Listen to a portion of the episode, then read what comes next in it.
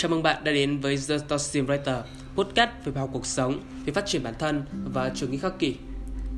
Trong ngày hôm nay chúng ta sẽ cùng đến với bức thư số 7 trong những lá thư đạo đức của Seneca.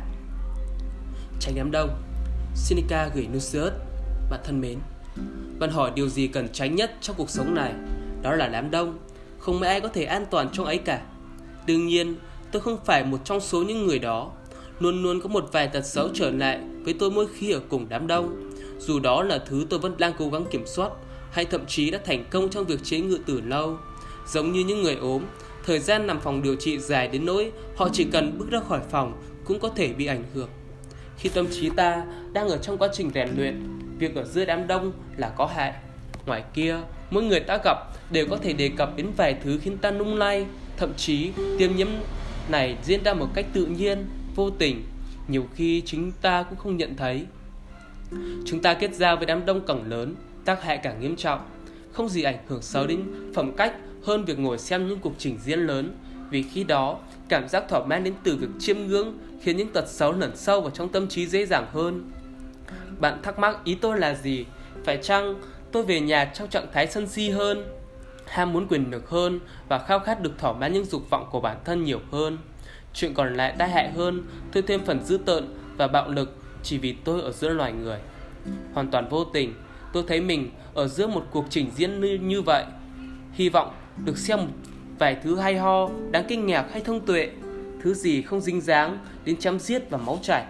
Ngược lại hoàn toàn, thật mỉa mai khi những cuộc tranh đấu trước đây giờ xét lại có vẻ thật nhẹ nhàng và mang đậm tính cánh. Tính nhân văn giờ chỉ toàn sự tàn sát mà thôi. Các đấu sĩ thậm chí không được trang bị phòng hộ, giáp, mũ chiến đấu hay bất cứ thứ gì tương tự để bảo vệ cơ thể. Mỗi cuộc đấu là một cuộc thử chiến thay vì tôn vinh võ nghệ hay nghệ thuật chiến đấu. Chớ trêu thay, điều này lại khiến mọi người thích thú hơn rất nhiều. Tại sao lại không? Không có mũ chiến đấu, không có khiên để ngăn chặn lưỡi kiếm. Sao phải quan tâm đến việc phòng thủ, đến kỹ thuật chiến đấu? Tất cả những thứ đó chỉ để chỉ hoãn sự giết chóc. Buổi sáng, các đấu sĩ bị vứt vào trường đấu với sư tử, gấu, những con vật hung dữ Đến buổi trưa, họ tự giết lẫn nhau. Kẻ vừa giết một đối thủ khác, rồi cũng sớm trở thành nạn nhân. Chiến thắng chỉ làm chậm cái chết hơn một chút. Con đường duy nhất để ra khỏi đấu trường là cái chết. Như nhưng chúng là những kẻ trộm cắp, giết người. Vậy thì sao? Nếu hắn là kẻ giết người, dù đương nhiên hắn phải chết để đền tội, điều đó có liên quan gì đến bạn? Điều gì khiến bạn nghĩ mình xứng đáng để chứng kiến cái chết của hắn? Giết nó, của chết nó, thiêu nó. Tại sao trông chúng quá hèn nhát khi đứng trước những lưỡi kiếm như vậy? Tại sao không dũng cảm lên? Tại sao chúng không sẵn sàng cho cái chết? Dùng những sợi dây trói kéo chúng vào trường đấu để chúng lao vào nhau với ngực trần không kiên giáo chống đỡ. Khi nghỉ dư hiệp, cắt tiết, thêm vài thằng, đừng để khán giả mất hứng. Bạn biết không, nhân nào quả nấy. Những thứ xấu xa chúng làm sẽ dáng trả lại trên chính bản thân chúng. Ơn Chúa, khán giả những người chúng đang khơi gợi sự hoang dại thường không đủ khả năng để học được điều đấy.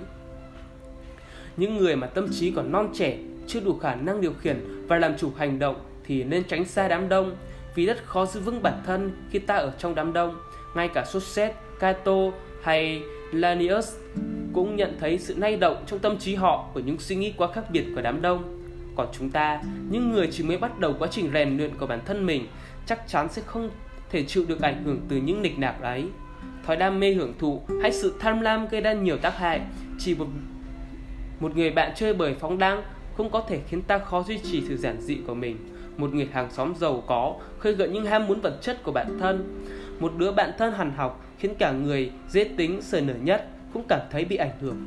Nên, chẳng cần nói cũng rõ điều gì có thể xảy đến với những phẩm cách bạn đang cố rèn luyện nếu bạn chịu ảnh hưởng xấu từ đám đông với đám đông, bạn chỉ có hai lựa chọn, hoặc bắt chước họ, hoặc ghê tởm họ. Nhưng cả hai đều nên tránh. Bạn không nên bắt chước những người xấu dù họ có chiếm phần lớn thế giới và ngược lại cũng đừng ghét cả thế giới chỉ vì vậy họ không giống bạn.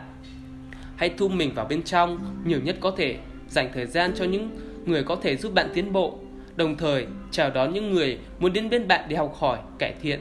Lợi ích sẽ đến với cả hai phía, vì dạy cũng là một cách để học cũng đừng vì để ước muốn cũng đừng để ước muốn thể hiện tài năng lôi kéo bạn vào giữa đám đông trong các cuộc đàm thoại hay tranh biện Tôi sẽ mong bạn làm thế khi chỉ khi bạn có thứ gì thích hợp cho họ. Nhưng nghĩ thử xem, bạn sẽ nói cho ai, ai sẽ hiểu. Có lẽ vài người sẽ đến nghe, nhưng ngay cả họ cũng cần được hướng dẫn khá nhiều để có thể hiểu được những điều bạn nói. Bạn hỏi, vậy tôi học và rèn luyện những thứ này cho ai? Ồ, sao phải lo lắng về điều đó khi sự rèn luyện ít nhất là cho chính bạn và như vậy cũng đủ rồi. Giờ thì những điều gì tôi học được ngày hôm nay không chỉ dành cho bản thân mình. Có ba câu nói tuyệt vời tôi muốn chia sẻ với bạn. Câu đầu tiên là của Demoskitos. Với tôi, một con người cũng có thể coi là một dân tộc, cũng như một dân tộc thực ra chẳng khác gì một con người. Tiếp theo là câu từ một người vô danh khi được hỏi tại sao dành nhiều thời gian và công sức trong một môn nghệ thuật hiếm người theo dõi.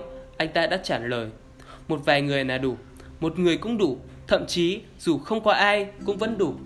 Câu thứ ba cũng vô cùng giá trị, lại là Epicurus trong một lần viết thư cho người bạn triết gia của ông. Tôi biết điều này không dành cho đám đông mà cho bạn, tôi và bạn biết nhau là đủ. Hãy khắc ghi những lời này trong trái tim, Nusius thân mến. Nhờ đó, bạn có thể bớt suy nghĩ vì ham muốn được nổi tiếng, tham gia, thạ đam mê vào những tràng pháo tay, tán thưởng của ngoài kia. Khi có nhiều người ngưỡng mộ bạn, hãy tự hỏi liệu bạn có cảm thấy thực sự hài lòng với bản thân nếu bạn là người mà tất cả họ đều hiểu. Hãy dành sự hài lòng cho những phẩm cách đến từ bên trong. Kính thư